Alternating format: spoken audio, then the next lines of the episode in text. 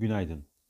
Dün Avrupa'da açıklanan verilerde Euro bölgesinde imalat sektörü PMI Ekim'de 58.3 olarak gerçekleşti. Beklenti 58.5 seviyesindeydi.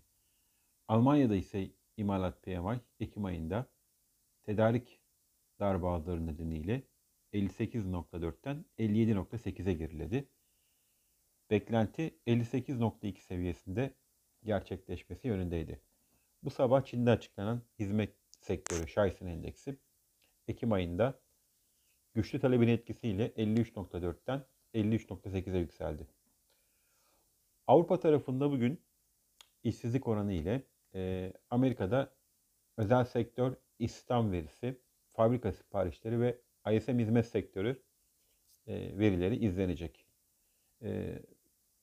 Piyasalar açısından haftanın en önemli gündem maddesi ise Fed'in FOMC toplantısındaki faiz kararı olacak. Saat 21'de açıklanacak karar ve Fed'in bu toplantıda varlık alımlarını azaltma yönündeki açıklamayı yapması bekleniyor.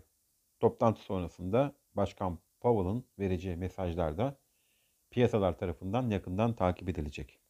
Yurt içinde saat 10'da TÜİK tarafından Ekim ayı enflasyon verisi açıklanacak ve piyasa beklentisi aylık enflasyonun %2.55 olması yönünde. Bizim beklentimiz ise %2.3 seviyesinde.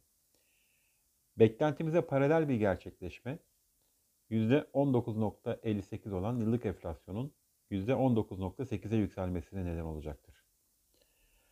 Borsa İstanbul tarafında ise endeks üst üste 10 gün yükseldikten sonra dün gelen hafif kar satışları ile günü %0.21 değer kaybı ile tamamladı.